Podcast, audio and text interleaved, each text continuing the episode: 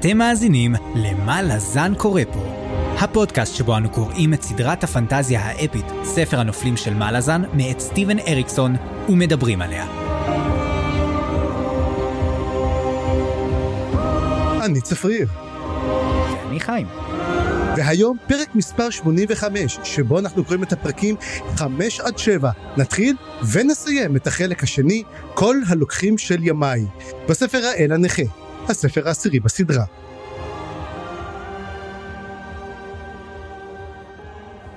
צפריר, כל פעם שאתה אומר נתחיל ונסיים, אני מקבל קצת אה, איזשהו שבץ קטן, אבל בסדר, זה למה שבץ? כאילו זה מפחיד. אנחנו בחלקים קצרים. זה מפחיד. אוקיי, אני אדם מפחיד, אבל תשמע, אתה, אתה הבנת למה קוראים לזה כל הלוקחים של ימיי, או שאני חושב שכל השמות של החלקים אין להם היגיון כלשהו, כי אני לא הצלחתי אף פעם למצוא היגיון בכל עשרת הספרים. הלוקחים של ימיי, אה, אני רק חושב על טראומות עבר שמתגלות בחלק הזה שנדבר עליהן, מהמם. וגם אני חושב על, טוב, אני לא יודע באמת למה ספציפית זה היה השם. את הוא היה חייל, אני חושב שזה יתקשר לשיר, לאפיגרף של ההתחלה מהמם. ומה שאמרתי אז, ואני חושב שלקראת הסוף של החלק הזה אנחנו מקבלים רמז על השם של החלק הבא דווקא, שהוא היה לי מאוד חזק. אהה, לא, אנחנו מקבלים את זה כבר בפרק 6 ומקבלים את התשובה, זה נכון, אה, וזה נהדר, אבל חיים, נחש מה קרה. שכחתי כל מה שקרה שבוע שעבר. אה, חשבתי שרצית לדבר על זה שבפרק הקודם נשמעתי כאילו אני נחנק כל דקה. אז גם הפרק אני עדיין משתעל, אה, לא, זה... אבל נקווה שהפרק יהיה יותר טוב. זה מה שקורה של... שאוכלים נבגים מהפודקאסט האחר, אתה מבין? כן, אבל, אבל לא רק זה, אני פשוט אה, עדיין חולה ומתגבר על זה. ותראו, חיים, אפילו שהוא חולה, יושב פה, עושה לילות כימים, קורא את הספר ומקליט פודקאסטים. לא סתם, לא סתם. לא סתם. שאפו חיים, יאללה, לתקציר. בפרקים הקודמים של מה לזן קורה פה. כן כן, זה אולי קשה להאמין, אך התחלנו את הספר האחרון של הסדרה. ולאחר מפגן הכוחות האדיר של הספר הקודם, והתקציר האחרון של צפריר, שסיכם בנונשלנטיות תשעה ספרים עצומים, אני... טוב, בואו נגיד שאני קצת חושש. אבל כמו תבורי הצועדת לעבר עתידה הקשה באומץ, ומצעידה אחריה את הצבא, כך אני מתגבר על החשש הכבד, ומצעיד את מחשבותיי לתקציר ארוך מהרגיל של הפרק הקודם. אז ככה, כמו בכל פתיחת ספר הקדשנו מספר דקות, טוב אולי קצת יותר מזה, להקדשה, למפה ולאפיגרף אפי שדיבר עליו. נו, על ההוא שהיה חייל. מיד לאחר שצללנו לסיפור עצמו, שגם בלי פרולוג אריקסוני קלאסי טלטל אותנו בים הווינייטות, ובין היתר עקב אחרי התערבות בית הצללים ועסקים מוזרים. מצור על ארן, שם גנואס מגן עם צבאו על ילדים כלשהם, מפורקולה סייל כלשהם, ועסקה מוזרה עם דרקונים שבויים כלשהם. ואם כבר הזכרנו פורקולה סייל, אז נזכיר גם את רוגה, שיותר משהרגיעה אותנו, היא הלחיצה אותנו כהוגן. במיוחד כשמצאה את איקריום וזממה לעשות איתו משהו. מה? אולי משהו כמו מה שעושים הטיסטליוסן, ששותים דם דרקונים בעירם העתיקה סרנס, בסצנה מבשרת רעות, וגורמים לנו לחשוב איפה ידן דרג כשצריכים. ומי עוד גרמו לנו לחשוב איפה הם לעזאזל? מהל וקירול כמובן, שנפגשו ליד הר געש תת-ימי ופטפטו על גופה מסתורית שצריך להבין מה לעשות איתה. ובינתיים, במקום אחר, גם אודינס שאל את עצמו מה לעשות איתה, כאשר קילבה דרשה ממנו לקחת את האימאסים התמימים החוצה לעולם הקר והמנוכר. וכמובן, אי אפשר לשכוח את ציידי העצמות שלנו, שלמרבה המזל, או במקרה שלנו, למרבה חוסר חוסר המזל, שרדו בחלקם מהטבח הנורא של הספר הקודם. דמויות רבות שחשבנו שאיבדנו, נשארו בחיים, ואנחנו עדיין לא יודעים מי זה רות'ן גאד דמיט.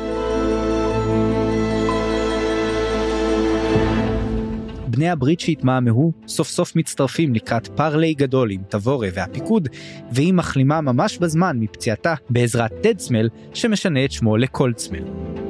כמה שינויים בשרשרת הפיקוד, מונולוגים של אל נכה ונספחים המזכירים לנו עוד כל מיני קווי עלילה שחסתי עליכם מלהזכיר, ואנחנו שוב מוצאים את עצמנו בתחילת חלק חדש של הספר. הפעם משהו על ימים שלוקחים אותם לאנשהו, לא יודע, זה נשמע לי כמו סתם עוד מה לזן קורה פה בטעמים. יפה, אהבתי, מדצמל לקולצמל. אחלה. בסוף, בסוף הוא גם יהיה שחקן נקרא לו קולדפליי. איי איי איי איי איי צפריר. אוי זה בדיחות. תשמע עשית את בדיחות האבא שלך אני חייב לנסות זה קשה אוקיי בדיחות אבא זה קשה. טוב חסות אחת קצרה ואנחנו ממשיכים. התוכנית בחסות פארק המים או מטוס פלאקי כיף. הבילוי הקיצי המושלם לכל המשפחה. זה שקיץ לא אומר שחייבים למות מחום. סתם התוכנית לא תחת שום חסות אבל היא כן בתמיכת המאזונות והמאזינים שלנו בפטריון שעוזרות ועוזרים לנו לשפר את הפודקאסט הזה ולפתח עוד לעתיד לפודקאסט הזה ולפודקאסטים עתידיים תודה רבה גם לכל המאזונות והמאזינים לתומכות ולתומכים שלנו ושוב המון המון תודה. וואי בוא נלך נצלול לעבר החלק השני שאני קורא לו מין השלמות אתה יודע החלק הראשון והחלק השני מין מין כמו מין אני מרגיש כפרולוג אחד גדול כזה תביא רגע את הכובע צפיר. קח את הכובע. אוקיי אני עכשיו אהיה ההייטר רגע. אה, כן. החלק הזה היה כל כך חלש כאילו לא יודע אם חלש אבל היה לי כל כך קשה איתו אה, עד עד החלק שאנחנו חוזרים למלזנים שם העניינים מתחילים להתחמם. זאת אומרת פרקים 5 ו-6 היו קשים ו-7 היה בסדר. כן אני בחלקים של הטיסטה אנדי והפורקולה סייל ולא זה דווקא היה חלק מעניין אבל אה, נמאס כל הדברים האלה היו שם דברים יפים מאוד אבל זה הרגיש לי כמו עוד מספר 9 וכל פעם שיש עוד מספר 9 אני אומר אוקיי אבל היה לנו את כל ספר 9 כאילו בחייאת. תשמע כנראה ספר 9 ו10 זה ככה שלושת רבעי ספר הקדמה ואיזה מין אתה יודע מין מין אריקסון לנץ' שיהיה לנו בשני פרקים האחרונים או משהו כזה וזהו. אני מקווה שלא אבל שמע פרק 7 היה כל כך טוב שזה היה שווה את הכל. כן אנחנו באמת נדבר עליו אבל בוא נתחיל קודם כל לדבר על מה שנקרא לו השלמות מהספר הקודם אז בוא נתחיל לדבר על הטיסטה אנדי ועל השייק אנחנו די נקצור את זה די מהר כי אני לא רואה סיבה אני חושב שרוב הדגש יהיה די על החלק השני על המלזנים.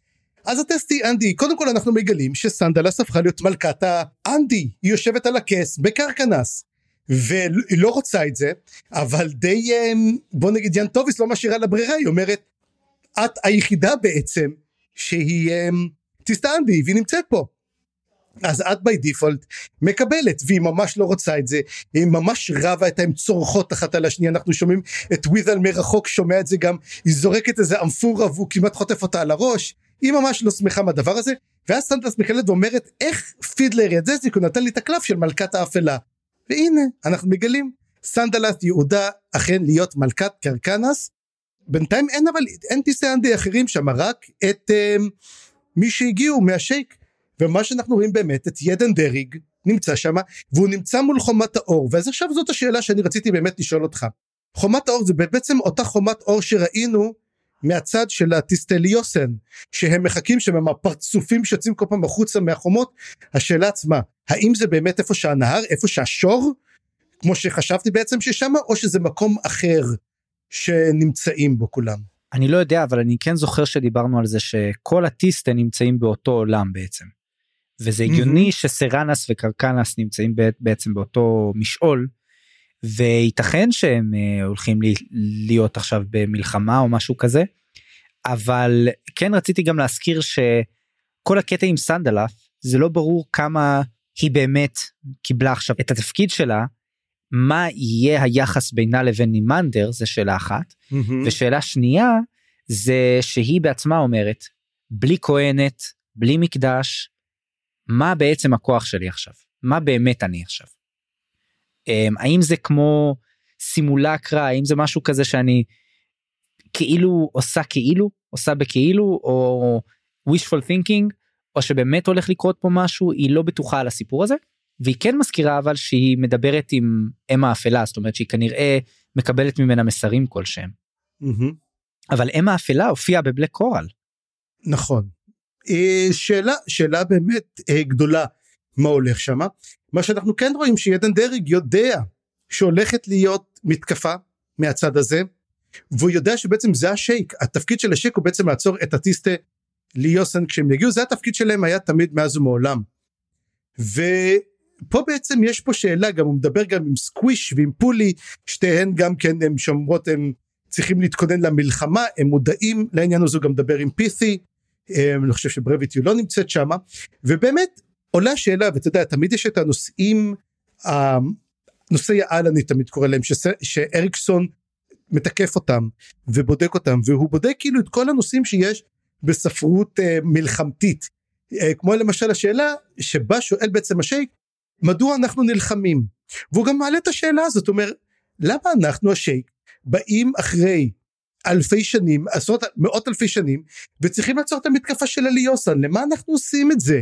יש סיבה אנחנו לסטרים בכלל אנחנו בכלל לא מרגישים שייכות וזה הזכיר לי מאוד מאוד מה שהיה במלחמת העולם השנייה. הרי במלחמת העולם השנייה דעת הקהל וצריך לזכור את זה לא הייתה בעד מלחמה נגד גרמניה. אף אחד לא רצה להילחם הם רק חזרו מחורבות מלחמת העולם הראשונה אף אחד לא רצה להילחם ולכן מה עשו בארצות הברית? עשו סדרת סרטים שקראו לה why we fight ולגמרי מדוע אנו נלחמים ולקחו את הבמאים הגדולים ביותר לקחו את פרנק קפרה שהיה הכי גדול אז ולקחו את אנשי ג'ון פורד אפילו היה שם ממש את הכי גדולים והם עשו סרטים שיראו את החיילים ולמה נלחמים וממש עשו מלחמת תודעה כי לא המלחמה הזאת היא כן חשובה זאת הסיבה שאנחנו נלחמים. עכשיו להם אין סרטי תעמולה ולא יודעים את זה ובאמת זאת השאלה שאנחנו גם מתחילים לראות הם מתחילים אנשים לשאול אנחנו נלחמים אבל אנחנו נלחמים מתוך אינרציה של המלחמה הקודמת. תמיד זאת אינרציה של מלחמה קודמת אבל אנחנו באמת נלחמים נגד האויב נכון? Mm-hmm. זאת הסיבה שאנחנו נלחמים וזאת שאלה נורא נורא חשובה לפי דעתי ששואלים אותה כאן. כן זאת בעצם גם שאלה זהותית שהרבה מתעסקים פה בשאלות האלה של העמים ו, וזיכרון של עם ומי אנחנו אה, וכששואלים את זה על השייקים השייקים שואלים את זה. אבל גם הניצולים שהגיעו אליהם מלת'ר כמו כל זה מה שדיברנו פית'י וברבטי וכל הדברים האלה שואלים את זה את עצמם. וגם זאת אלה שאלות של בית. כאילו האם חזרנו הביתה? האם זה הבית שלנו? האם טיסטיאנדי יכולים להגיד את זה האם השייקים יכולים להגיד את זה האם אלה שבאו איתם. המון תמות כלליות כאלה אבל שמחלחלות לכל הפינות פה. כן. וזה בעצם החלק הקטן שאנחנו קיבלנו מה... אמ, בעצם מהטיסטיאנדי ומהשייק אמ, אנחנו לא נראה אותם יותר כל החלק ואנחנו ממשיכים עם הפורקרול הסייל שזה בעצם החלק אתה יודע תמיד יש איזה חלק מוזר בכל ספר שאנחנו לא מבינים בדיוק מה קורה איתו אז הפרקול הסייל? סליחה זה חלק שהיינו צריכים לקבל מזמן וזה אתה יודע זאת הסצנה שבה בסרטים מקבלים פתאום את ה-point of view של הבדיז. וכמה זה נחוץ פה בשביל להבין פתאום. uh, אתה יודע זה מגלה לך המון דברים וזה משהו שאפשר לעשות אותו רק בספר עם מספר יודע הכל אבל זה נורא חשוב לעשות את הנקודה הזאת כי זה מראה לך מה הסטייקס זה מראה לך מה הרעים באמת רוצים וזה גם לפעמים נותן לך קצת להזדהות איתם אפילו.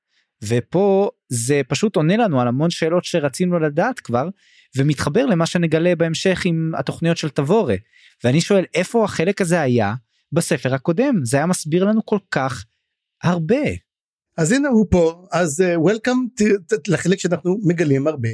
ולמעשה אנחנו מגלים שיש את הטהורים אה, יש את הטהורים שזה הפורקול הסייל אמיתיים לא אגב קוראים להם שריבן וווטרד. זוכר שאמרנו איך קוראים להם הם רטובים ומיובשים? אני חושב שזה מהולים כאילו לווטרד וש... וטהורים. ושריבן זה יותר מצומקים? אני לא יודע איך הם טהורים פשוט לא? אז זהו זה השריבן הם הטהורים נכון? כן אז הייתי אומר פשוט טהורים ומעולים. כן מדוללים או מדוללים זה טוב אז הם למעשה עולים על הצריח אנחנו שמענו שיש את הספר הזה גם הסתכלתי במפה אז יש את הספר הגדול הזה שם מחוץ לקולנס ועולים שם ואנחנו רואים את המנהיגה שלהם שהיא נפצעה מאלפי קרבות קודמים איזה ג'גרות אחד הכניס לה פצע לה את הראש איזה תלן אימאס הוריד לה תיה יש איזה קוראים לה קדושה רברנס נכון? כן כל השמות שלך פה היה לי תרגומים אחרים אליהם אבל אתה יודע זה אפשר לקחת את זה כל כך הרבה דברים אני חשבתי על יראת כבוד או, או משהו כזה. אבל מילה אחת, מילה אחת. צריך למצוא את זה כי יש להם מילה אחת. אה, כן? ואני אוהב את זה שזה מילה אחת. אבל באנגלית מילה אחת זה לפעמים, אבל התרגום של, הביטוי יראת כבוד יש לו כל כך הרבה קונוטציות אה, דתיות שדווקא זה אני אהבתי את זה אבל בסדר כן. נכון קדושה זה גם אה, ממש טוב. כן, לא, אני מבין את זה. אז זו, זה, אז היא המנהיגה שלהם, אנחנו עוד פעם רואים את רוגה, את קאם, ואנחנו רואים את uh, שקדנות, א- איך קוראים לו, uh, שכחתי את השם שלו, נתתי לה שמות בעברית, נתתי לה, ולא זכרתי איך קוראים להם באנגלית. שקד, שקדי, שקדנות. כן Um, ואגב, יש, יש את זה גם עשיתי אצל, אותו שם אצל איך קוראים לה, אצל רובין הוב. בסדר. אז אה, שקדנות, אז חריצות אני קראתי לו. חריצות גם כטוב והשם שלו חריץ שם החיבה זה הולך יפה ושקדנות אז הוא בעצם הבן ברית הכי קרוב בעצם של רברנס ויש עוד שניים שונים אנחנו לא מקבלים שמות ואז אנחנו מגלים בעצם מה הם רוצים לעשות הם רוצים לשחרר את אקרסט קורבליין דרך הלב של האל הנכה לפעור אותו להשתמש בו ולמעשה להביא את גן העדן שהוא בעצם עולם מת כן אה, רק שפה אלא, אבל לך יש תיאוריה אז אני רוצה לשמוע. לא יודע אם זה תיאוריה או אני חושב שזה פשוט רציתי להגיד שיש פה מין טוויסט קטן על העניין הזה של הגן עדן כי הזכרנו את זה בפרק הקודם שהגן עדן הוא עולם מת ועולם מת אה, זה משהו שהוא יותר פוסט אפוקליפטי. ואני דווקא חשבתי שפה יש פה משהו אחר זה רצון לחזור לעולם קמאי. לפני תחילת בעצם, החיים. כאילו עולם בלי הבריאה- חיים בכלל. בלי חיים כאילו ו... או לפני שיש תבונ... אה, חיים תבוניים. ואתה יודע אפשר להסתכל על מין עולם פרה-היסטורי כזה עוד לפני שיש לך יצורים תבוניים ואתה אומר וואי איזה יופי של עולם. והפורקולה סייל חושב חושבת על זה והיא נזכרת בעולם הזה והיא כאילו אתה יודע יורדת לדמעה כזאת של הזיכרון והיא אומרת אני חוזרת לשם. זה לא שהיא יש לה איזשהו רעיון אידיאל שהיא אומרת אה, עזוב יש הרבה כאלה אידיאל, אידיאולוגיות ואידיאליזמים שבעצם מנסים לעשות בוא נחזור ל make America great again סתם אבל כאילו בוא מהמם. נחזור ל אה, נחזיר עטרה ליושנה פה זה ממש הכיוון הזה וזה לא בדיוק אותו דבר כמו שחשבתי ב... מקודם שזה כמו בוא נהרוג את כולם כי ככה אף אחד לא יהרוג אף אחד. פה הם אומרים יש לנו כבר את זה בהיסטוריה ראינו את זה איך עולם אמיתי צריך להיראות איך עולם איך גן עדן אמיתי צריך להיראות. כן, השאלה עצמה מאיפה זה התחיל אם זה התחיל בכלל מהג'גהות והתלן אימס או שזה למעשה התחיל הרבה יותר מוקדם מזה עם הארסל או שהארסל פחות קדומים מהם. אני חושב ונדבר על זה טיפה בהמשך אבל הגזעים הקדומים מאוד מהמם. מאוד דומיננטיים פה בפרקים האלה וזה נראה כאילו יש המון משקל לדבר הזה ויש אפיגרף אחד ספציפי של פרק 6 ואנחנו נדבר עליו אבל uh, אני חושב שיש יותר מארבעה גזעים מהמם. ואנחנו כל הזמן שומעים על זה אז לדעתי כשהפורקולה סייל מדברים הם לא מדברים על גזע ספציפי הם מדברים על זה שהתחילו להיות גזעים ומלחמות וכאלה. אני חושב שזה מקסים שאתה עדיין קורא את האפיגרפים אני כבר הפסקתי. אני מחכה שזה יעבור ונמשיך הלאה. אה, למרות שאחד מהם היה נורא קצר אני חושב שהשישי היה קצר. מין איזושהי מצבה ג'גהותית או משהו כזה. לא זוכר מי זוכר מה. אז זהו זה ואז אנחנו רואים את הדבר האמיתי שהם מסתכלים עליהם ורואים ספינות קרב מגיעות ואומרים רגע פולשים אלינו לקולנס ואני אומר מי, מי פולש כאילו. איזה פלישות מה מה מדובר בהחלט במיוחד שאנחנו מגלים בהמשך את התוכנית של תבורה ואז נשאלת מהמם. השאלה מה מה הלו"ז כאילו יכול להיות שאנחנו מדברים על בהמשך כשכבר תבור הכוחות של תבורה מתחילים להגיע כי איך שהכוחות פה מתפצלים אנחנו רואים שהפורקולה סייל מתכוננים למלחמה בחזיתות מרובות מהמם. והאם זה כבר תוצאה של מה שאנחנו נגלה בהמשך עם תבורה או שמשהו אחר שאנחנו עוד לא יודעים עליו בדיוק? התיאוריה שלי שזה דווקא גן אוספרן. וואלה. ואז אנחנו בכלל משחקים עם הזמנים כי לגמרי כן. הגיוני? לך תדע אני אומר לך תדע. אז זהו זה כמו שאמרתם באמת מוזכרות עוד גם כן העמק אסטבן אני קורא לו אסטבן.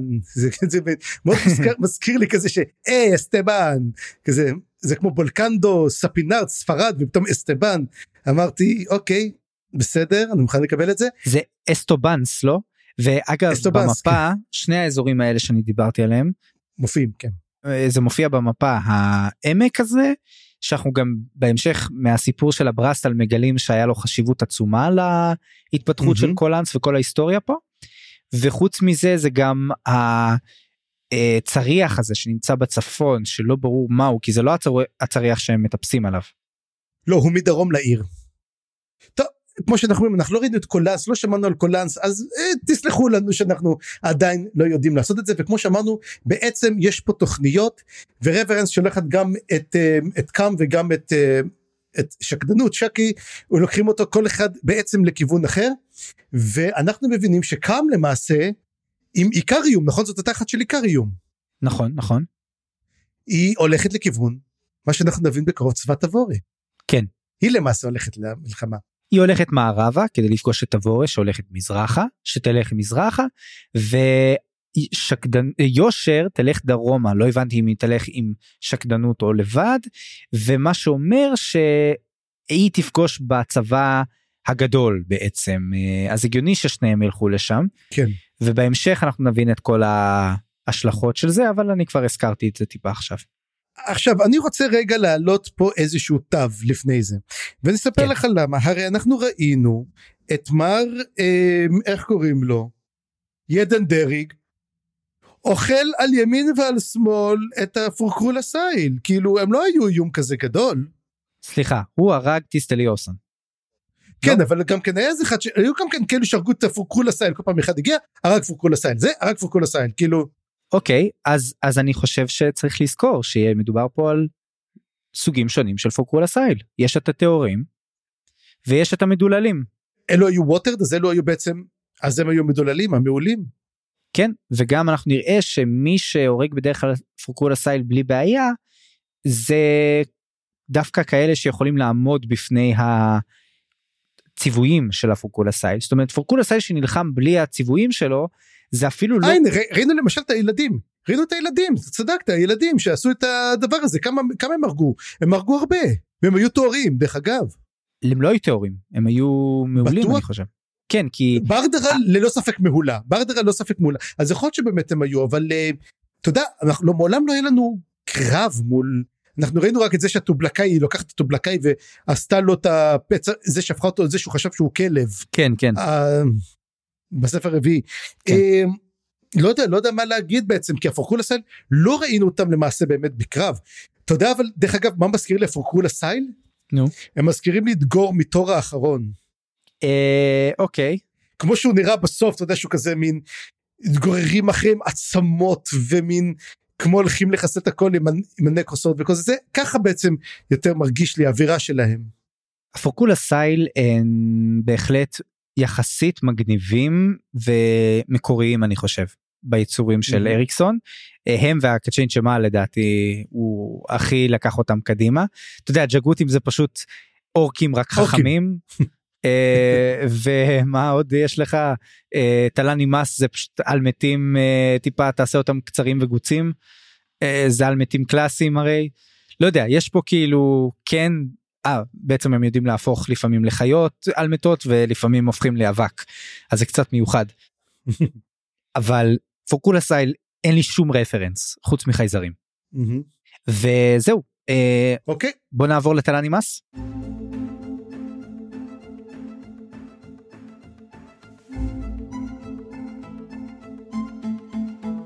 יאללה אם כבר דיברנו אנחנו נדבר על כל הגזעים העתיקים אז אטלן אימאס ואנחנו רואים פה בעצם שאחרי הטבח הזה שניים מאטלן אימאס למעשה מסוגלים להתפצל מטול מאונוסטולן זה נום קאלה וקלט אורמנל ונום קאלה כבר אנחנו ראינו את זה לפני זה קאלת אורמנל הוא לא הופיע כל כך הוא לא היה הדמות החשובה כל כך כל פעם אנחנו שומעים קצת מפה קצת משם עליהם אבל הם למעשה מבינים מה זה כאילו הם מבינים מה מהות להיות אה, בוא נגיד התלה נמאס ואני אגיד לך משהו היה איזה קטע בספרים האחרונים שהתלה נמאס הפכו להיות מזומבים מפחידים למין היה להם מין כמו האדרה הם הפכו להיות חמודים הם נחמדים הם מצחיקים. ופתאום אחרי שטול הופך להיות החרב הראשונה שוב, ומתחילים פשוט לרצוח ולחסל, הם עוד פעם קיבלו את המושג של מפחיד, וכאילו, אוקיי, זאת המהות האמיתית, זה מה שכולם מפחדים. כשאומרים תלה נמאס, על זה אני מדבר תלה נמאס. זה הדבר המפחיד פה, ולמעשה, אנחנו רואים שעדיין לא כולם כאלו ונום קאלה וקאלת האמנה לא יכולים לקבל את זה והם פשוט מתבססים ואומרים אנחנו הולכים לבקש כפרה וחרטה והם יוצאים לדרכם. כמה מתערבים שהם יגיעו בעצם יצטרפו לאנבאונד. מעניין אני באמת מסכים עכשיו עם ההבנה הזאת שהחזרה של טלני מס בעצם למקורות שלהם זה בדיוק החזרה לדברים המפחידים שכאילו פספסנו. כי כל הסיפור התחיל אחרי הטבח של הארן וכל הדברים האלה ואתה אומר לעצמך יש סיבה ואם תסתכל על סיפורים אחרים ו- וספרים אחרים שבהם יש צבאות על מתים זה בדרך כלל דבר דבר די מלחיץ. אז כן אני מקבל את זה רק שבאמת כל הסיפור פה של ה... מה מזה זה טול ומה מזה זה עולה רפיל זאת באמת שאלה טובה. אה, גם איך שהוא מדבר בעצמו. רואים שחלק מזה זה השפעה שלה ישירה וחלק הוא, הוא עדיין שולט בזה אז mm-hmm. לא יודע מה להגיד.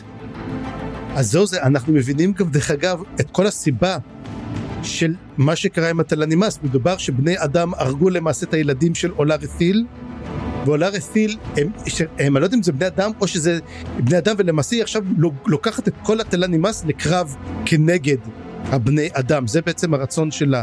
וזאת השאלה מי הילדים של עולה רפיל שבני אדם הרגו? האם הם היו אימאסים אחרים? היא הזכירה משהו, לא? בסיפורים שלה על עצמה וכל מה שהיא הדירה את עצמה אני... שהיא... כן, אנחנו מבינים את זה ואני מבין ש... וכנראה גם הילדים שהיא לקחה הם כנראה גם הסיבה שהיא רוצה את הילדים. היא רוצה לשמור אותם, היא רוצה לעשות משהו איתם. כנראה הילדים זה דרך לשלוט על טול שלא יהרוג אותם. זה כנראה אין שום סיבה אחרת שהיא רוצה אותם. כן. אבל, אבל גם טול דרך אגב, כמו שאמרת, מתחיל להבין שלמעשה הוא כבר די, הוא כבר אומר את הדברים ויש לזה מונולוג מאוד מאוד מרשים דרך אגב, אבל פתאום הוא קולט רגע זה בעצם אני או אולר, אני לא בעצם סגור על זה. כן וזה גם מעניין אם נדבר רגע שוב על העניין הזה של הטלני מס כטיפוסים מפחידים פתאום והארק האפל שלהם, אני חושב שבכל זאת אי אפשר להגיד שהם רעים לגמרי כי אתה מסתכל על זה שבני האדם רצחו את האימאסים mm-hmm. וזה מין צידוק. אתה יודע אין פה באמת צידוקים בעולם המלזני אבל כן סוג של האפור שיוצא פה זה לא שחור וזה לא לבן זה אפור. המניעים של הטלני מס לא לגמרי uh, for the evils אתה מבין ו- וזה תמיד מורכב. כן זה נכון אבל צריך לזכור דבר אחד אם בני אדם הרגו את האימאס אז למה הטלני מס לא הלך נגד הג'גותים ולא נגד בני האדם. זאת אומרת אין בזה היגיון. אלא אם, אלא אם, בגלל כל התלן אימאס, בני אדם ראו את כל האימאס אחרים, אמרו נהרוג אותם, שהם לא ישחטו אותנו כמו שהתלן אימאס עושה. בעצם למנוע עוד בעצם תלן אימאס שיבואו. אז ביצה ותרנגולת? זאת השאלה. כן. כמו שאומרים הרבה, הרבה חסר לנו בעצם בסיפור הזה וכמו שאנחנו אומרים טול מרגיש כמובן convergence ואנחנו שומעים את המילה הזאת convergence ואיך אפשר ספר בלי convergence אתה יודע? זה כאילו אי אפשר. ולכן אנחנו מקבלים convergence במזרח במזרח כמובן לעבר קולנס. אז אנחנו כבר מתכננים לאיזשהו קרב אדיר שהולך להתרחש שם. השאלה הגדולה בעצם האם טול וכל התלן אימאס יעזרו לאחד הצבאות? האם הם יעזרו לצבא של תבורה האם הם יעזרו לצבא של הפרישים שיגיע? או שבכלל לגנואס האם הם יגיעו למשהו אחר האם הם יטפלו מאוד מאוד מאוד מרתק לראות לאיפה זה יגיע ופה חיים אמ, אני אתן לך כמובן להירגע ולנשום רגע שנייה. כן סליחה. אני סליחה שאני צוחק אני מנסה שאני צוחק. עוד שנייה חוזר קטע נמאס.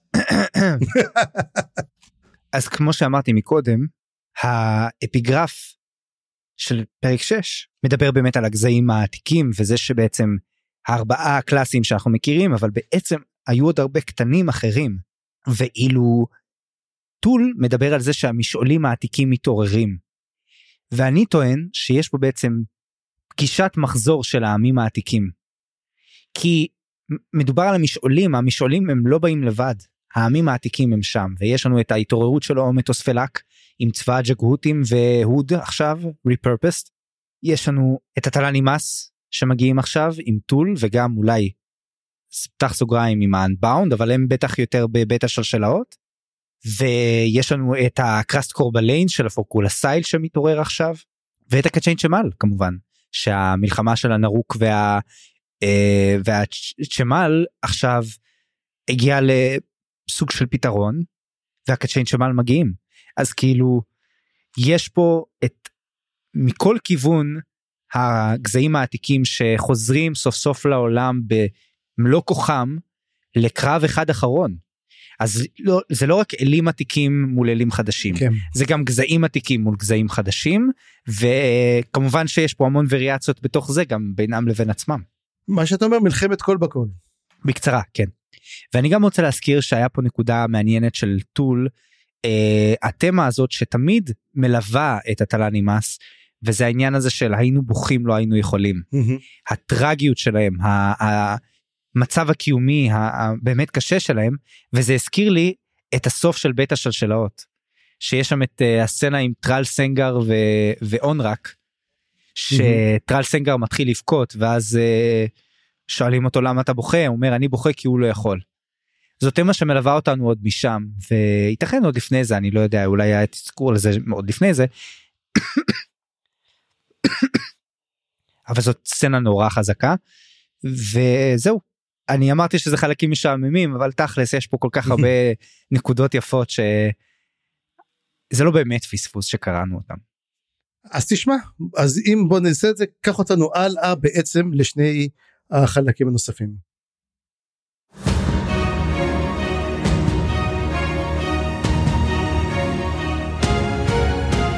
כן, אז בוא נזכיר את הקצ'יין שמל, אם כבר דיברנו על הגזעים העתיקים והקצ'יין שמל. סטורמי נשלח בעצם אה, על ידי גסלר לצבא המלזני לראות מה נשאר שם, מה קרה. הוא הרי שילדנבין, אז גם יש לו אולי, אתה יודע. אפשר להשתמש בשירותיו כמגנט לנשמות, אני יודע, כישו לעת מצוא, לכפר על עוונותיהם, וזהו, הוא גם אה, מקבל איזושהי משלחת ליווי קטנה, אני אומר קטנה כי זה דר... אה, דינוזאורים גדולים, אבל כן. וגם בדרך הוא פוגש את הצבא הג'גהותי וזה באמת כל האלמנט הזה של הפגישת מחזור שדיברתי עליו. סצנה מוזרה מאוד אגב והם אומרים שהם שלחו את מפקדם לאנשהו לאיזושהי משימה? כן. האם זה הוד? אה, כן ודאי, הם שלחו את הוד. אז הם אומר להם, רגע, מה, חיילים שולחים את הקצין, את המפקד שלהם למשימה? אז הם אמרו, כן. אז זאת הכפרה שלו. כאילו, הוא, הוא צריך לעשות איזה כפרה על משהו. הוא אמר להם, מה אני יכול לעשות כדי לכפר על מה שעשיתי? אז הם די עשו לו את זה. אגב, הם נורא נורא נחמדים המשלחת הזאת, אתה יודע? הם די מצחיקים. כבר פגשנו אותם. כן. כבר פגשנו אותם והם כבר עזרו לדמויות שלנו. כן, הם מאוד מאוד נחמדים, אתה יודע, הם כאילו מין... יהיה מעניין לראות אותם מול טול, אתה יודע? כן, אם בכלל יהיה שם את. כי טול לא מעוניין במלחמה הזאת לכאורה. כן. אתה חושב שהם שתפו פעולה? פעם ראשונה ג'גוטים ותלן אימאס שתפו פעולה בשביל לנצח את הגזעים העתיקים? אחרים? או, זה יהיה מעניין. זה יהיה מעניין. ואת גם קצ'יין שמל, הקצ'יין שמל לא נגדם, הרי הם לא נלחמים פה עם סטורמי. בסוף כולם נגד הפורקולה סל, הפורקולה סל הם ה big baddies, מתברר. כן. ומצד שני יש לנו את סין וגרב שלא רוצים לחזור לצבא המלזני שזה מפתיע קצת. ובהמשך גם אנחנו רואים שתבורי אומרת לא תשאירו אותם אצלכם אף אחד לא רוצה אתה יודע זה מתאים לשני הצדדים אבל אה, כן.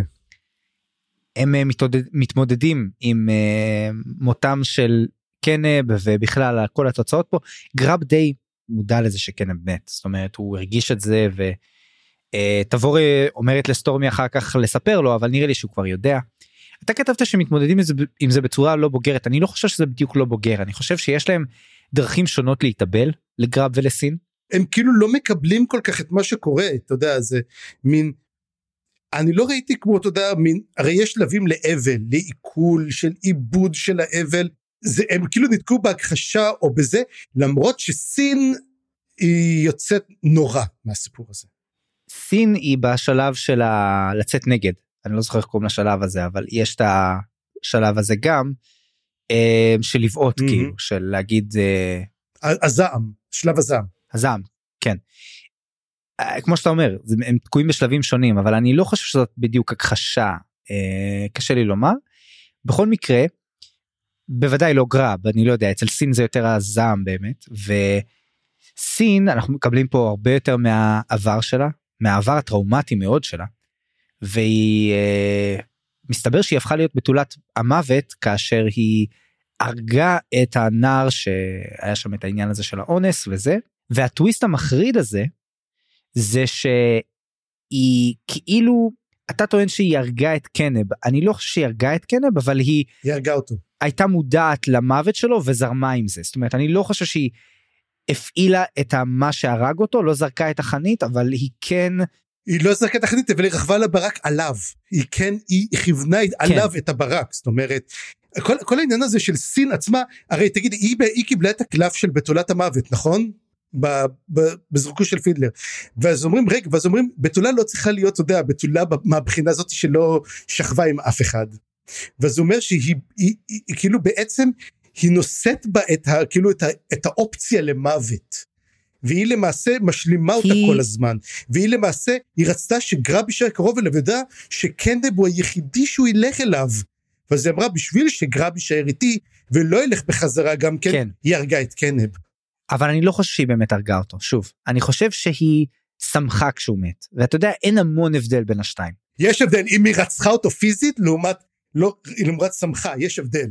כמו שזה כתוב היא אומרת אה, לא עשיתי את זה אבל הייתי אה, עדה לזה וראיתי את זה והייתי הברק שהרג אותו אז אני לא חושב שהיא עשתה את זה אבל היא כן רצתה את זה מאוד ואני חושב שזה דרך מאוד מעניינת לבנות עוד קצת את הדמות שלה שעד עכשיו חשבנו שהיא קשורה יותר לאספקט של האש מסתבר שהיא יותר קשורה לאספקט של מוות.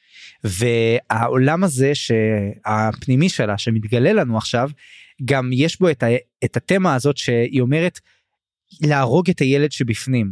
הילד הזה שהיא רצחה אותו כהגנה עצמית בעצם הרגה אותו עם הקסם שלה נשתל בתוכה כאילו והיא הרגה אותו והוא הרג אותה וזה בעצם יצר ביניהם מין קשר בל יינתק כזה. היא מדברת גם על לקבל את המוות פנימה. היא אומרת אנחנו הדבר המת ברחם העולם. וזה כזה תפיסה קשה במיוחד לשמוע אותו מילדה. כמובן שסין היא טיפוס מפחיד כבר אנחנו יודעים אבל זה בהחלט אה, זה בהחלט מעניין. והאמת ברגע הזה שראיתי את הדבר הזה ומכיוון שנשי גרב הולך להיות החרב הראשונה אה, של הצבא המלזני תרשה לי לחשוש לחייה של סין אתה יודע אני, אני נביא הזעם נכון אני לא חושב שסין תשרוד איתנו עד סוף הספר הזה אני חושב שגרב יהרוג אותה. יכול מאוד להיות. כי הוא, הוא די יבין שהיא קצת המצב שלה קשה היא תשתגע ו- will have to put her down like a mad dog that she is. במערכת יחסים כזאת קשה לומר שגרב יוצא מורווח נגיד את זה ככה. אז בוא נעבור באמת ל... נעזוב קצת את הגזעים העתיקים ונעבור לאובללה והטריגלים שמתערבבים פה. יש פה את החלום של אובללה שהיה נורא מוזר זאת מין סצנה שאנחנו לא יודעים שזה חלום שלו כי עד שהסצנה הבאה זה בעצם הוא והוא מתעורר עם כאב ראש וכל הדברים האלה. אבל זאת הייתה סצנה נורא מוזרה כי אני חשבתי שמדובר על אותם ג'גותים שעכשיו עם הוד אבל מסתבר שלא מדובר על ג'גותים עתיקים כנראה ויש שם את נושא השריון והשלל שהוא לקח בעצם. בעצם השריון גורם לו לחלום. קצת מזכיר קצת את הקטע של אלריק והחרב שלו שגורמת לו לחלום ואתה יודע ציוד אתה יודע משופר ומקולל למעשה ואהבתי מאוד את הטייק הזה. I'll take your word for it. כן אז אה, יש את הקטע הזה שבעצם הוא גם רואה את ואגב תזכור שהוא אמרו לו אמר לו הרי קרסאולום תעשה לי צבא של טובלקאים והוא רואה צבא של טובלקאי אז השאלה עצמה האם אנחנו רואים למעשה את שאפתונתו העתידית האם הצבא של הטובלקאים שהוא הולך לגייס יצטרף לצבא של הג'גהותים? אולי זה מה שבעצם רוצים שיקרה. אני לא יודע אם זה עתיק או לא עתיק זאת השאלה. זה כנראה עתיק כי מדובר על אותו על קודמיו mm-hmm. קודמו לכלי הנשק שלו ולשריון שלו.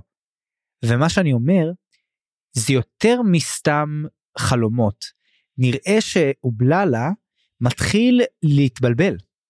הזיכרונות שלו והאישיות שלו מתחילה להתבלבל ולי זה דווקא מזכיר יותר דמות מסוימת מקישור הזמן שאני לא אזכיר אותה עכשיו אבל שמתי שהיא מקבלת חנית וכל מיני דברים כאלה ו, וזיכרונות של אחרים וזה מתחיל להת, להתערבב עם הדמות ואתה אומר לעצמך איפה הוא בללה ואיפה הקודמו לתפקיד ואיזה מפחיד זה אם הוא בללה פתאום יפסיק להיות רק הוא בללה. כי הוא בללה חלק ממה שהופך אותו לדמות לא מפחידה זה שהוא טמבל ובטמנקי נכון? אבל ברגע שהוא לא יהיה איזה פחד זה יהיה במיוחד עם העלות המגניב שיש לו. הוא יהיה כמו קרסה אורלונג צריך לזכור את זה. כן נכון.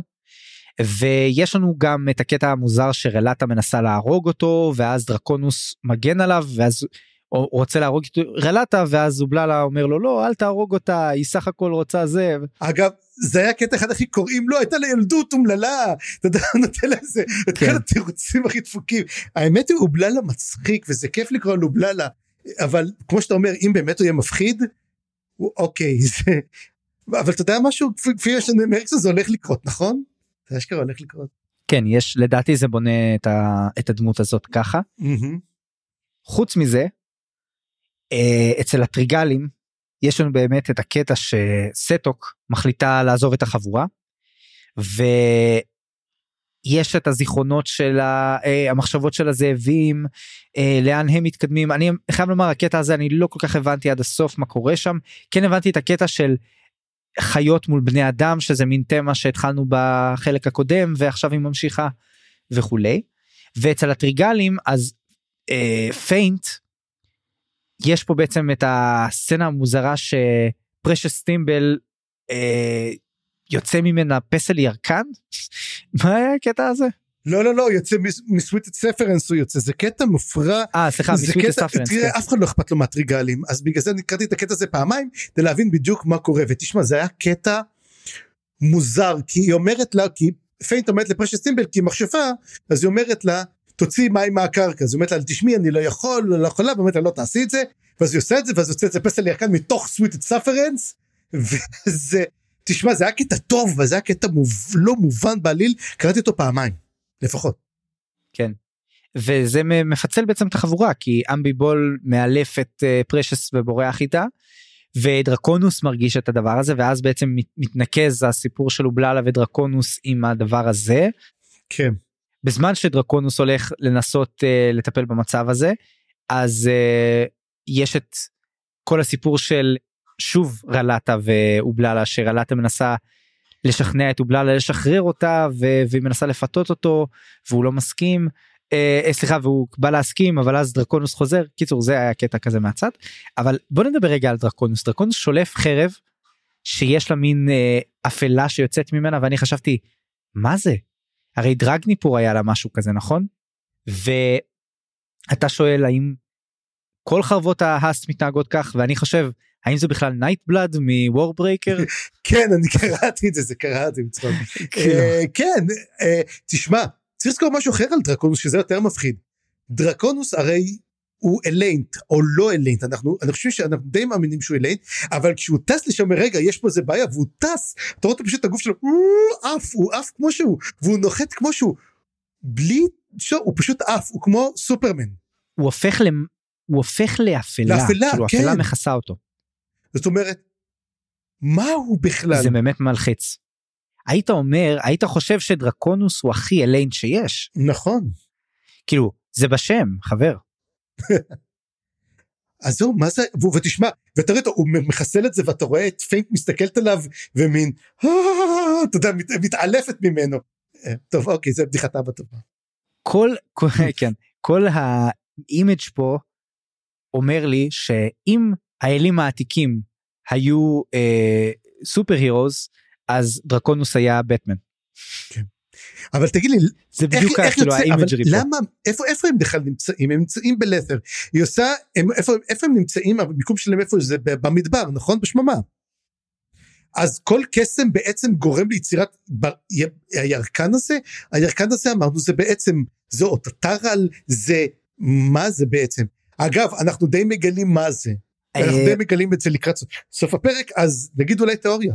כן כן אבל אני פתאום חושב על זה וזה למה חשבתי שזאת פרשס טימבל בהתחלה כי פרשס היא הקוסמת אמור, אמורה להיות לא, לא? אה, היא זאת שאמורה פיינט לא... זאתי שמאוהבים בה אה, איך קוראים לה אה, פרשס טימבל כי היא בעצם ה... זאתי שאוהבים אותה שניהם.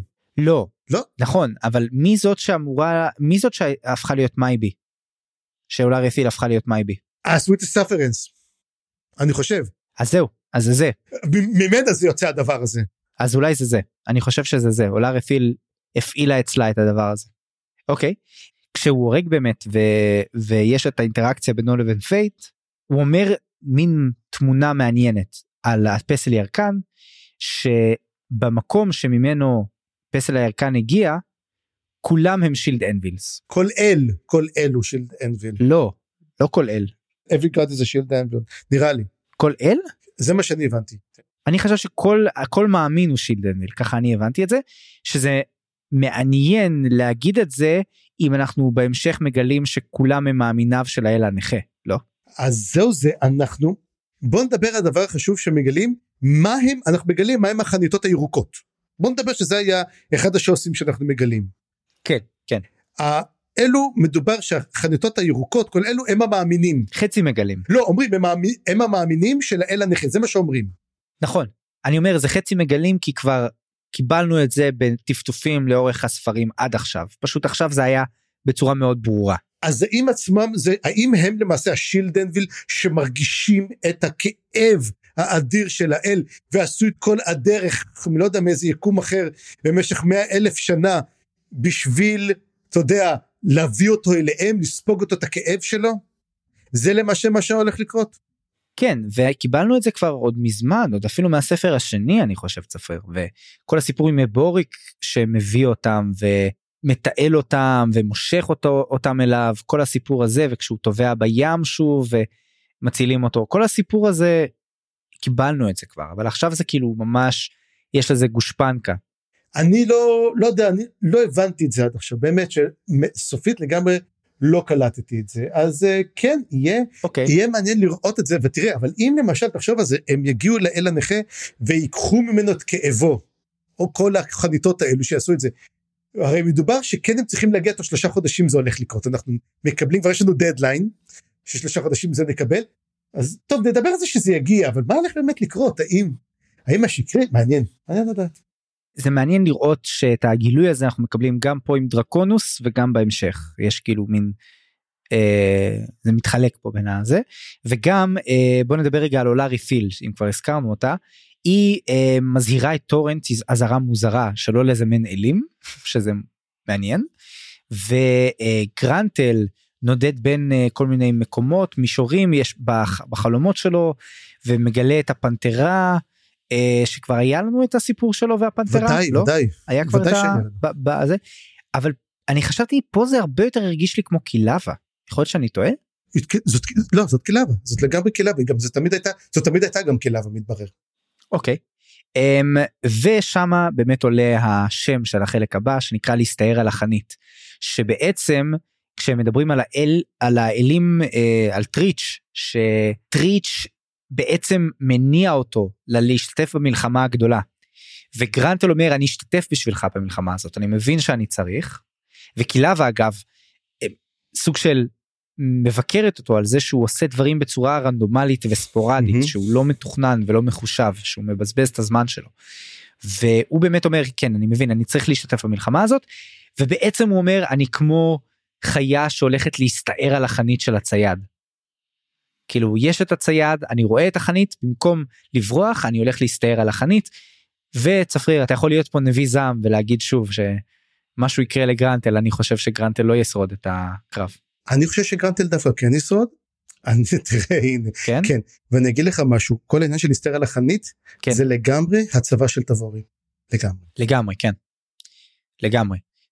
וזה נראה לי וזה גם הרי השם של החלק הבא וזה קצת מראה לנו אולי מה הולך לקרות שם. כן. למרות ש... שוב אני צופ- צופה הרבה אבדות לצבא תבורה אבל אני לא יודע אם כולם ימותו אבל נראה. כמו שנראה.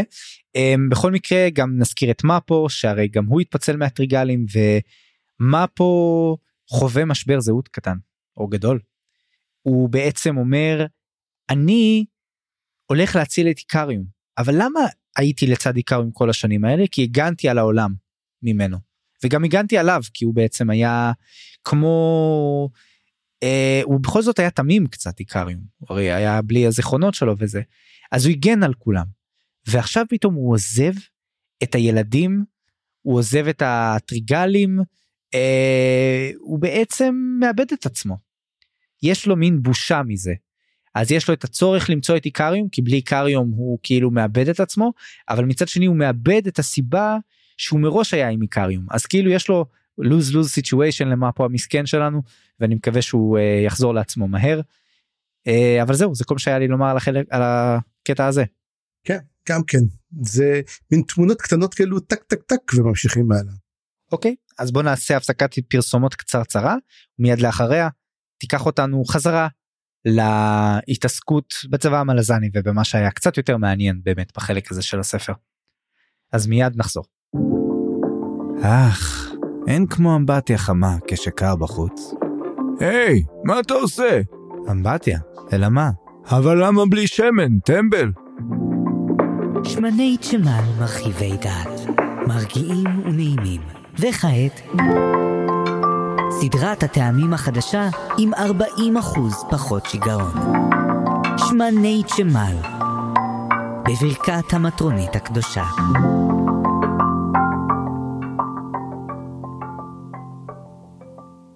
תודה רבה שחזרתם אלינו צפריר קח אותנו לצבא המלזני כן ומה שקרה. ש... אז לא זה קודם כל אנחנו מדברים על ה... אמ, מה שרצינו את ההמשך של החלק הקודם בוא נגיד מה שהיה בסוף פרק 4 שחיכינו לשיחה הגדולה אמרנו נו מה היה בשיחה הגדולה? אז אמ, הנה בוא נקבל והנה בעצם הפרוטוקולים של השיחה. קודם כל אמ, מה אנחנו גילינו? שבעצם תבורי לוקחת את הצבא שלה לבד. היא מנתקת אותו מכל שאר הכוח והולכת לחצות איתו את מדבר הזכוכית והיא הולכת ישר והיא אומרת אמרו לה אבל אין לך שתייה, אין לך כלום שמה, אין לך ציוד, באמת, אנחנו הולכים לשמה בשביל להתמודד עם אויב שנמצא שם. לאחר. בזמן שאנחנו עושים את זה, הולך להיות כוח איגוף, שזה למעשה הצבא, הפרישים, מה שנשאר מהקונדרילים מתברר שנשאר עדיין, אבל כמעט לא נשאר כלום, וכוחות בולקנדו.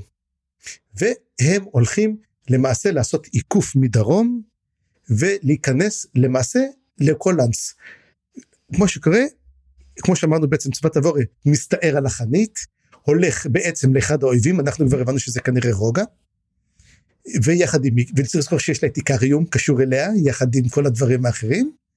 ובזמן שהם חוטפים, וכנראה ימותו, אני לא יודע כמה ימותו משם, הם, למעשה הצבא אחר אמור לעשות את זה. וזאת תוכנית, הם, איך להגיד את זה, חכמה או לא חכמה לפי דעתך? לפי דעתי לא הכי חכמה בעולם. אבל מה היא יודעת שאנחנו לא יודעים? אני חושב שהיא חכמה והיא לא חכמה בו זמנית. היא חכמה כי תבור, אנחנו כבר מגלים את זה שוב ושוב, היא מאוד מתוכננת, מאוד אסטרטגית טובה, היא ברזל קר, כל הדברים האלה. היא לא חכמה כי אנחנו שוב ושוב מגלים כמה תבוריל בעצם לא יודעת את כל הפרטים. היא פועלת בצורה די מעוררת השראה ודי טובה בלי לדעת את כל הפרטים. ורוב הזמן זאת לא אשמתה. Mm-hmm. פשוט יש הרבה פרטים מקריים, יש הרבה תסבוכות ואלים שפועלים פה מאחורי הקלעים וכל מיני, אתה יודע, חוסר מזל ודברים כאלה, אבל בעצם התוכנית עצמה היא כאילו היא חכמה בסופו של דבר. אם אם אלה ו, וגם אנחנו לא יודעים את כולה כי עם כל ה, מה שגילינו עכשיו עדיין יש את הנחתים סלאש האביז של פידלר mm-hmm. שאנחנו לא יודעים לאן הם יישלחו. ואנחנו לא יודעים כי הרי הם גם יפעלו כצבא נפרד וגם אנחנו יודעים שהקצ'יין שמל מופיעים רק אחרי כל הפרלי הזה ואחרי התוכנית הזאת והם אמורים להצטרף אז אני אומר אנחנו לא יודעים היא עצמה לא מודעת לכוחות שיש לה לצד שלה. סלאש אנחנו לא יודעים מה כל הכוחות שלה יעשו וב' אנחנו לא יודעים מה יצוץ בצד השני. לכן זו תוכנית חכמה בגבולות מה שהיא יודעת אבל אנחנו יודעים שהיא לא יודעת את הכל. כן אגב אני רואה אותה בסוף נלחמת מול רוגע ומשתמשת בסכין שהיא קיבלה כדי לחתוך בעצם את כל החבלים של העצמות של איקריום לתת לאיקריום להשתחרר. סתם אני ראיתי את זה בסוף. אבל לך, לך תדע לך תדע יהיה בכל מקרה מעניין ויש את הקטע הזה שמצחיק שם שבליסטיג אומר אה, תעזבו את זה אני הולך די מה זה הטמטום הזה מה אני הולך למות כאילו אתה יודע בליסטיג הפך את כל השפיות שזה די מצחיק. כן. הוא אומר כזה די נמאס לי אני הולך ואז אמרו לו לא אתה לא יכול ללכת. איך אומרת לעשות מישורי שחרר רק המוות. כן. וזהו. וגם החלק היה פה מעניין של אברסטל שהיא סיפרה כן. את הסיפור בעצם של קולנס שהיה ממש מגניב. infodump אבל infodump טוב אה? כן כי אברסטל מספרת את זה גם יפה וגם אה, יש לנו פה רמיזות נגיד ה culling שכשתבורי שומעת culling זה הרי מה שעשו במלאזן וזה איך אחותה. שאחותה מתה Mhm. וכל הסיפור הזה זה כל כך אה, חזק פתאום. אתה יודע הפער בין הפורקולה סייל בעצם לאימפריה המלאזנית לא כזה רחוק כמו שחושבים כן. זהו פשוט היה קטע יפה ממש. כן אז זאת השיחה באמת קיבלנו המון המון פרטים ואנחנו כבר דוקרי באמת כמו שאתה אומר כל הסיפור המלזני keeps me going ובאמת אומר לי וואלה וואלה מה עוד תנו לי עוד תנו לי עוד. ואז אנחנו מגיעים בעצם מי שנקראתי הנשארים מאחור. שזה כל האנשים שנשלחו ואנחנו רואים את מסנגילני ומסנגילני מוצאת את רוסלגד ואת בוטל. ופה בעצם בום אחד גדול הטלנימאס יוצאים וקוראים לו אלדר. אז רוסנגד הוא אלדר גד? אלדר גד אלדר זה לא בהכרח אלדר גד בהכרח לא בהכרח, אבל מה הוא, מה ארסל? הוא, הוא מה הוא בעצם? אני לא... אה, מי הוא? מה הוא? אמ, מה הוא רוצה? בהחלט שאלה במיוחד שבוטל גם קולט את הדבר הזה ורוסנגד מכחיש הוא אומר אני לא זה לא מה שזה נראה אה, אני לא באמת אלדר אה, זה רק גנבתי את, ה, את הקסם Mm. של אה, לא גנבתי שאלתי כן. את הקסם של רוכבי השר בשביל זה לא יודע זה נשמע באמת מוזר הסיפור הזה ואנחנו עדיין לא יודעים מי זה פאקינג רוסנגד עדיין עדיין. טוב. אז זה מה שקורה באמת באטל כמובן די די הולך לספר על זה לתבור הוא בינתיים אומר אני לא אעשה את זה אבל הוא אומר הוא די אתה יודע שטינקר כזה יספר. ואז בעצם אנחנו לא חושב לא חושב.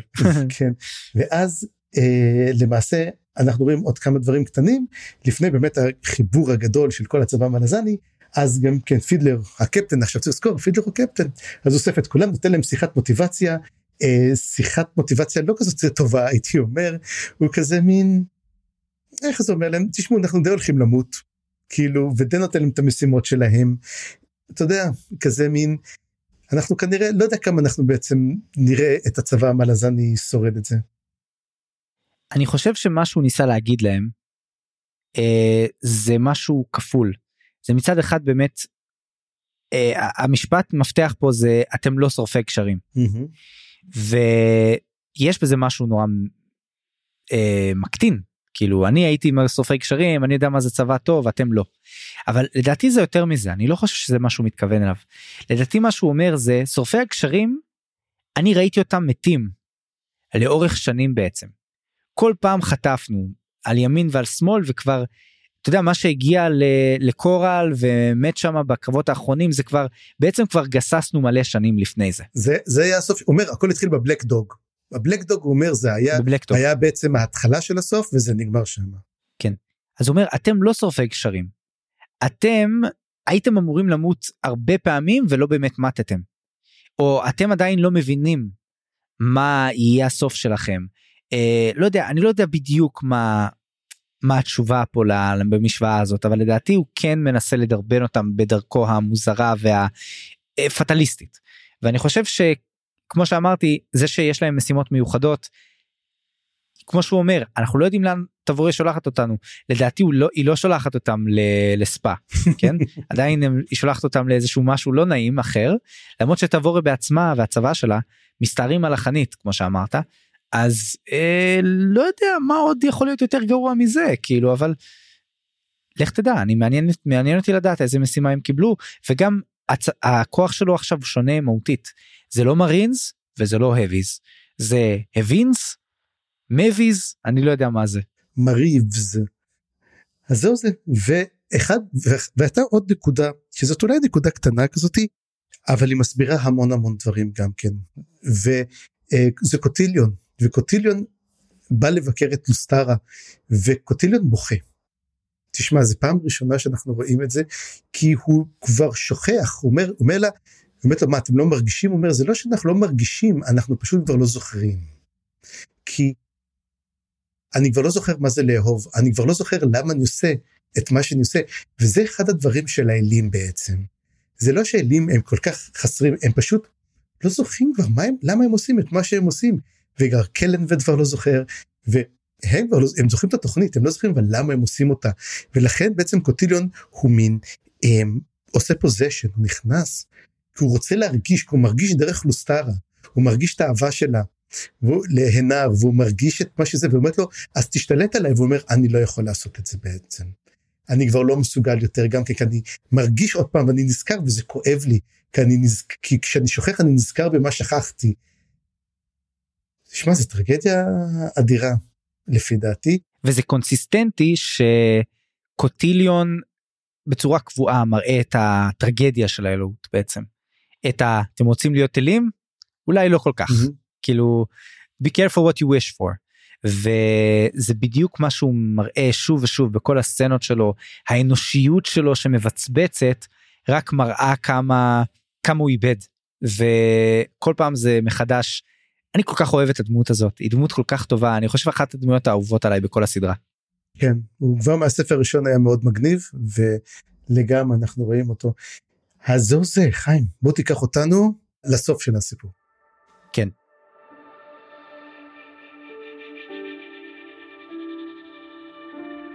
אז באמת קטע שאתה קראת לו ושבו בנים לגבולם הסטרגלרס והאלה שהלכו לאיבוד חוזרים לצבא המרכזי כמובן מסן אה, בוטל ורות'ן גד. ויש להם מין קבלות פנים שונות אז בוא נדבר רגע על רות'ן גד הוא מקבל קבלת פנים חמה מסקנרו חמה מאוד וקרה מתבורה שהיא גוערת בו. אבל פה מבצבץ פתאום העבר של רות'ן גד כיותר ממה שהוא נראה נכון? mm-hmm. הוא, הוא יודע בדיוק איך היא תגיב הוא מקבל את זה מראש הוא יודע שהוא הולך לחטוף אבל היא עושה על זה סוג של טוויסט. היא אומרת אתה לא מאבד את הדרגה אתה תישאר באותה דרגה אבל תקבל אה, ת, תאבד את הפיקוד שלך בעצם. והיא מצרפת אותו לכוח שלה והיא דואגת להגיד שתדע לך זה לא קידום אז כאילו משהו פה מוזר קורה אבל היא שומרת אותו קרוב כנראה כי היא מבינה שיש בו יותר ממה שנראה לעין. אה, כולם יודעים זאת אומרת כולם ראו שהוא עשה משהו פסיכי אבל היא לא אתה יודע הטרופ הזה של אה, אתה סיכנת אותנו ועשית משהו נגד החוק אבל הצלת את כולנו אז אה, הנה לך מדליה. אז פה זה הגרסה האריקסונית של זה זה לא הנה לך מדליה אלא אוקיי תאבד אה, תאבד את הפיקוד שלך ואני מצרף אותך אליי.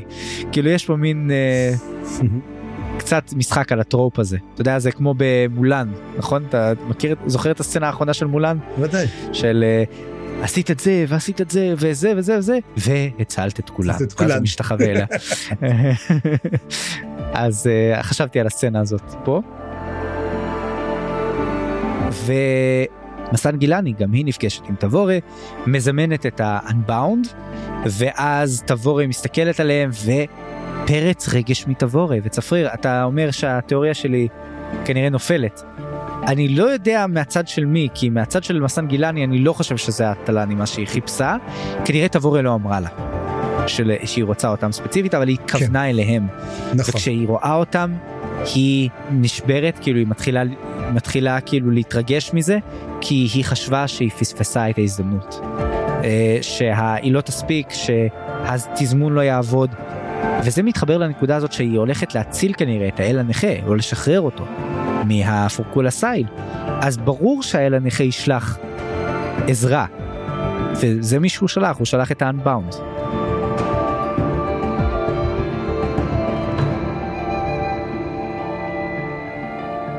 אתה יודע, זה מצחיק שבמהלך כל הספרים הקודמים למעשה, הצבא מלזני הלך נגד האל הנכה, אבל פה בעצם משתמשים באל הנכה, ועוזרים לו. כי אתה יודע מי הלך נגד האל הנכה. הג'גותים. לסין. ואתה יודע האויב של האויב שלי הוא לא כל כך האויב שלי. הוא לפעמים גם החבר שלי. טוב עכשיו אנחנו יודעים כבר מה קרה ללסין או, או לפחות יש לנו תיאוריות מה קורה עם לסין וזהו מה קורה הלאה. כן וגם אגב יכול להיות שלתבור יש תוכנית יותר נועזת מלעזור לאל הנכה אולי היא רוצה לנצל אותו. להשתמש בו ואז לעשות משהו אחר אני לא יודע מתכננת אולי לבגוד בו אני אין לי מושג אנחנו לא יודעים מה האל הנכה רוצה עדיין והאם הוא עד כמה הוא בדי או לא בדי האם האל הנכה צדק אה, לא יודע שאלה שאלה שאלת השאלות אני חושב של הסדרה עד עכשיו. בכל מקרה אה, גם בוטל חוזר ליחידה שלו. אה, סמיילס מכרה את כל הציוד שלו שזה באסה אבל אה, מה יצא מזה אנחנו גם לא יודעים כאילו לא לא קיבלנו עדיין המשך עם בוטל מעניין אותי לראות מה קורה. היחיד שלא חזר בעצם אני חושב מכל הניצולים זה קוויקפן. נכון אגב טעות שלי גם אני אמרתי שבוע שעבר שקוריק מת לא קוריק חי. והוא מופיע פה אז כן טעות שלי. אוקיי כן כן כן. Um, וסטורמי פוגש את המחלקה חוזר עם המשלחת קטנה שלו של קצ'יין שמל מפחיד את כולם כמובן ותבורי מבקשת ממנו להצטרף. היא אומרת אה יש לך צבא של קצ'יין שמל מצוין יש לי שימוש בשבילכם uh, תצטרפו לצ... לשאר הצבאות בעצם לכוח המרכזי שהולך להשתלט על האל... ה... הלב של האל הנכה לשחרר אותו mm-hmm. בזמן שאנחנו כמובן uh, נעשה פעולת הסחה ונמות. Um, היתרון של הקצ'ין שמל אגב נגד הפורקולסייל זה שהם uh, לא כל כך צריכים לפחד מהפקודות של הפורקולסייל. um, אגב אני חושב שחשוב להזכיר את זה אבל הצבאות של הפורקולסייל כנראה מורכבים לא רק מפורקולה סייל. אני חושב שבטח יש שם אנשים שתחת שליטתם אולי כל ה-fathers אה, אני יודע כל ה-ריברס כל הדברים האלה אני חושב שזה צבאות שלא רק של פורקולה סייל אז לא יודע כמה הם מפחידים כמו שאנחנו מדמיינים אותם בינתיים.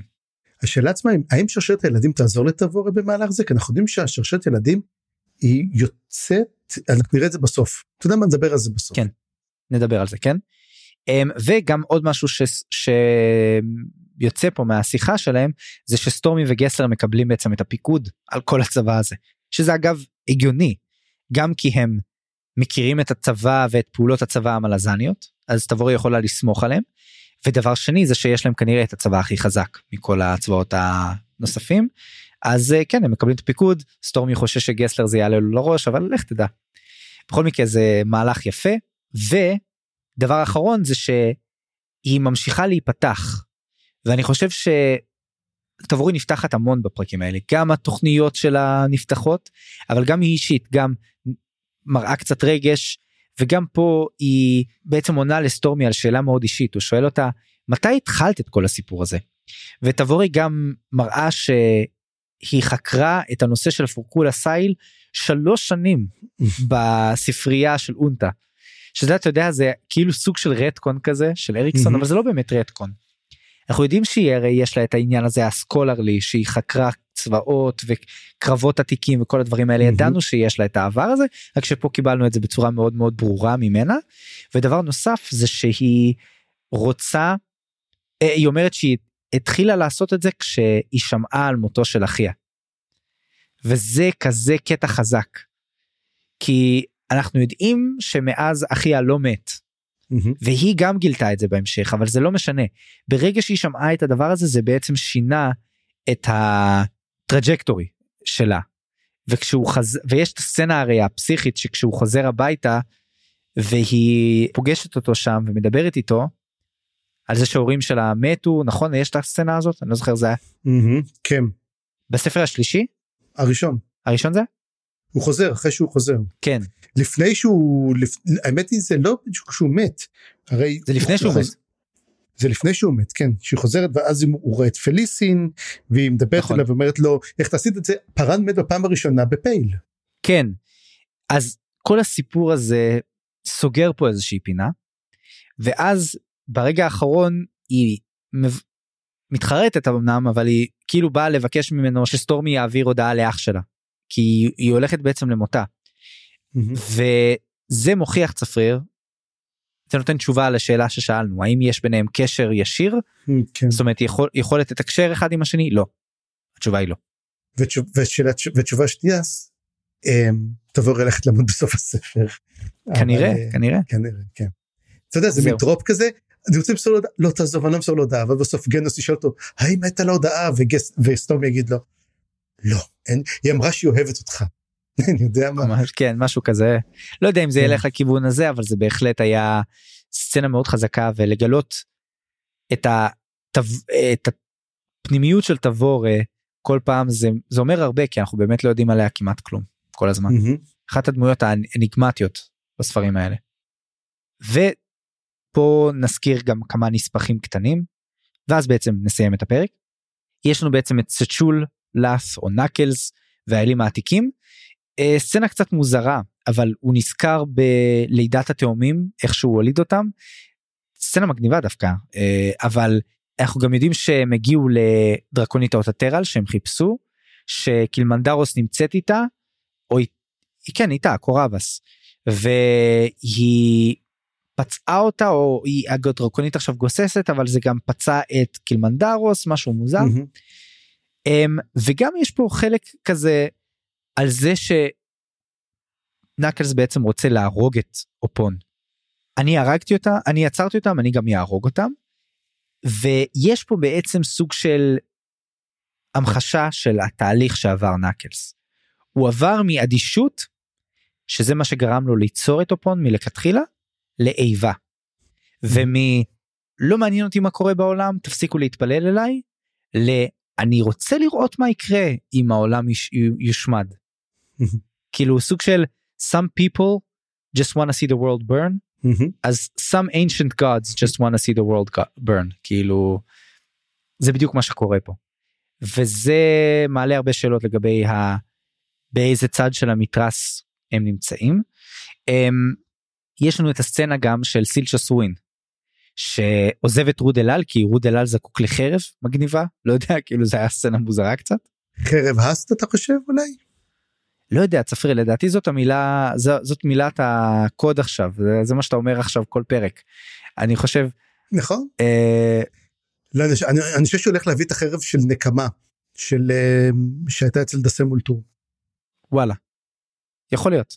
יש פה באמת אה, עניין עם, עם ציוד קסום אה, פלוס חמש. נגד דרקונים אני לא יודע יכול להיות שיש פה.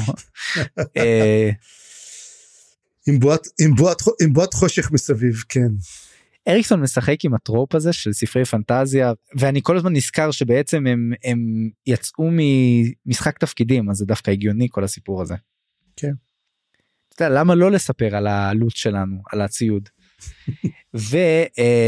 והדבר האחרון שנדבר עליו וגם אתה לדעתי רצית להזכיר על זה לגבי זה משהו זה על הילדים של שרשרת הילדים שחוזרים להיות שרשרת ילדים. הם יוצאים שוב מעיר הזכוכית שלא יכולה להחזיק אותם וכנראה שיש להם ייעוד אחר. אז אין לי המון מה להגיד על זה זה היה קצת מוזר אני חייב לומר כי בילינו כל כך הרבה זמן בלהגיע לעיר הזכוכית ועכשיו אנחנו יוצאים ממנה אבל לאן בדל לוקחת אותם ומה הולך לקרות איתם ומוזר אז ההימור שלי הם הולכים בחזרה למדבר הזכוכית ולשם הולכת אבורי ואני חושב שהם הולכים להיפגש ביחד.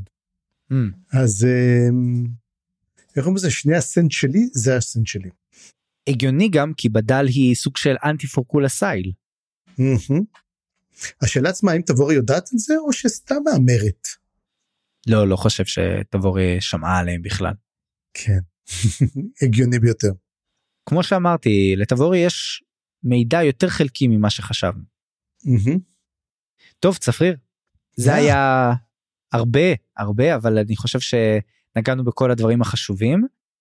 זה צבר תאוצה אני חייב לומר החלק התחיל קצת אה, איטי בשבילי ואז אה, צבר תאוצה וכן אני אני ממשיך אה, להיות מאוד מסוקרן ורוצה לדעת מה קורה בהמשך איך אתה מסכם את החלק אמ, המשך של תשע אתה יודע כאילו יש לך את כל ה... תראה אני אוהב את העלילה המלזנית של הצבא המלזני זה מדרבן אותנו הלאה אבל יש את כל עלילות המשנה שאני אומר בוא נגיע לכדי כינוס וסגירה כאילו אנחנו כבר ספר אחרון ואתם לא יכולים להשאיר את הכל פתוח אז לפחות תגיע לרזולושן לא אכפת לי רזולושן טוב רזולושן רע אבל בוא נגיע לרזולושן אוקיי כי הגיע הזמן. כן בהחלט אז אה, במילים אלה נגיד שזהו עתה. בפעם הבאה נקרא את פרקים 8 עד 10, נתחיל ונסיים את להסתער על החנית, החלק השלישי בספר האל הנכה, הספר העשירי בסדרה. אני חיים גורוב גלברט, אני צפריר גרוסמן. בואו לערוץ הדיסקורד שלנו, נחמד שם. ונשמח אם תדרגו אותנו באפליקציית הפודקאסטים שבה האזנתם לנו. ואם בא לכם לתמוך במה שאנחנו עושים, אפשר לעשות זאת דרך פטריאן, יש מלא דרגות תמיכה ותשורות מגניבות, פרטים בתיאור הפרק. עריכה וסאונד חיים גורוב גלברט.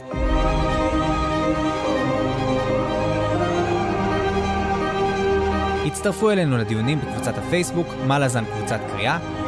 תודה שהאזנתם, וניפגש בפרק הבא.